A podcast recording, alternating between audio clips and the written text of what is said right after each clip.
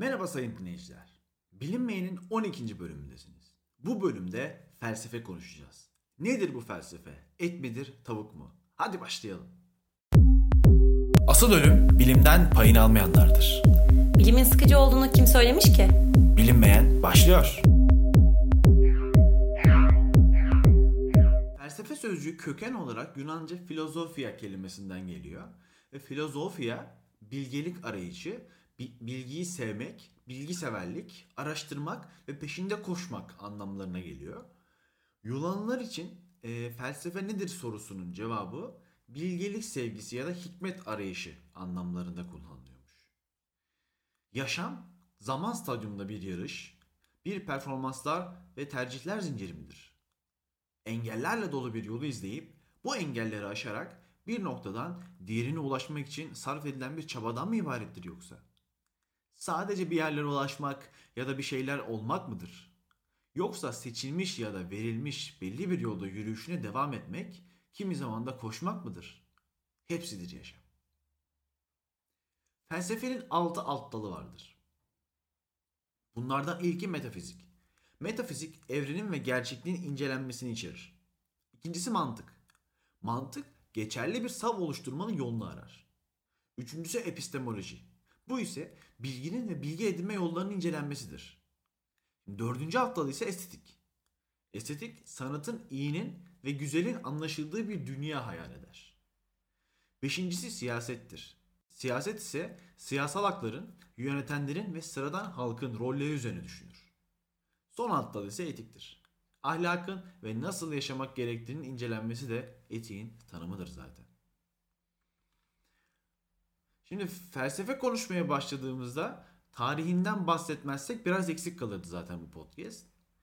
Sokrates öncesi dönemle başlayalım. Şimdi önemli Sokrates öncesi okullarından bazıları şunlardı.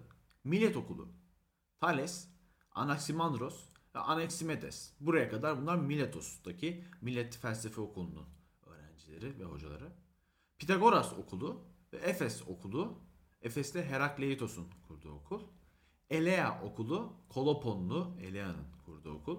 Yine Koloponlu, Ksenofanes, Elealı, Parmenides, Elealı Zenon ve Samos yarımadasındaki Melissus ve Demokritos'un kurduğu atomcu okul. Daha sonrasında Sokrates'e gelir sıra. Sokrates'e felsefe değiştiren adam denir. Sorgulanmamış bir hayat yaşamaya değmez der Sokrates. Bir kişinin bilgi olması için kendini anlayabilmesi gerekir derdi Sokrat. Peki Platon'un mağarasını hiç duydunuz mu? İnsan algısını, kimse farkında olmasa da varlığın nasıl var olduğunu ve doğru bilginin sadece düşünerek bilindiğini anlatır. Duygular aracılığıyla bilgi edinilmez, sadece fikir edinilir derdi Platon.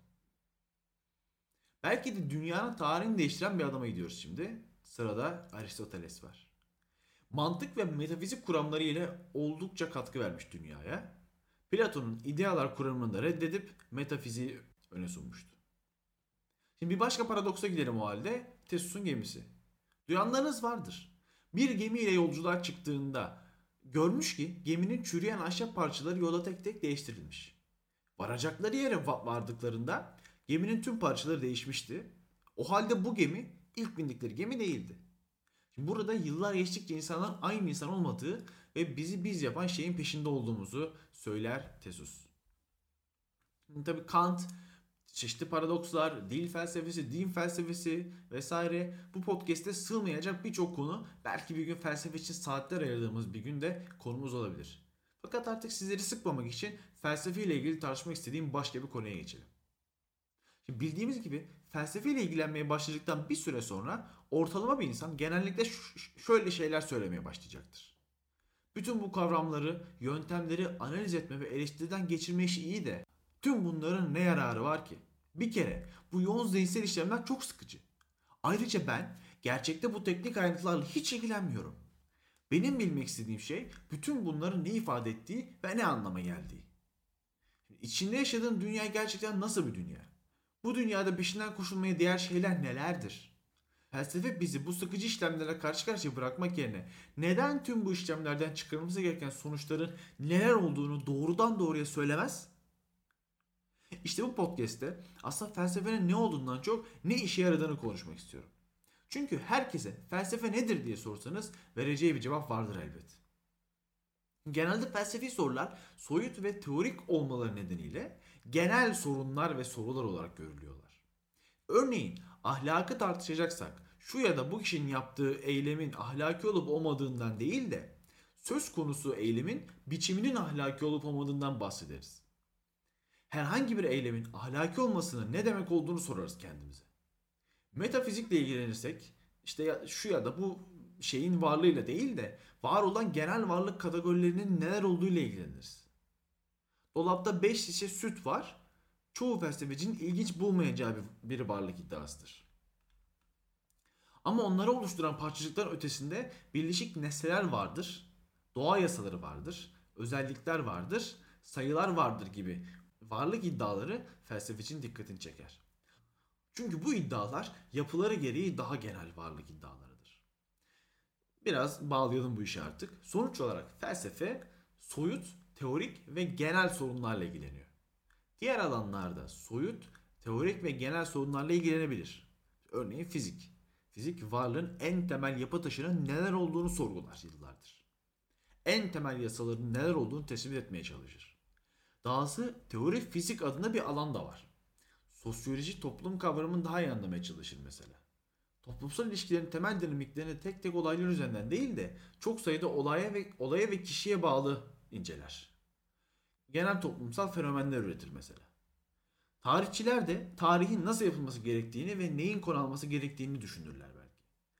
Ekonomistler direkt olarak kişinin rasyonel olmasının ne demek olduğunu anlamaya çalışırken bununla ilgili tanımlar vermeye çalışırlar. Biyologlar tür kavramının nasıl ortaya çıktığını tartışır. Bu sorular da en az felsefenin sahip olduğu sorular kadar genel, soyut ve teoriktir. O halde bunların farkı nedir? Bu soruya da verebileceğimiz cevaplar elbette mevcut. Zaten ben de bir bilim insanı olarak felsefeyi günümüz pozitif bilimlerinden farklı bir yere koymuşumdur. Eskimiş ve tozlu bir yere. Bilim formüller yazar, felsefe sorular sorar. Bilim gözlem yapar, felsefe düşünür. Bilim hipotezler ortaya çıkarır, felsefede içe bakış saatleri. Şimdi bu söylediklerimden felsefeyi geride düşündüğüm anlaşılmasın.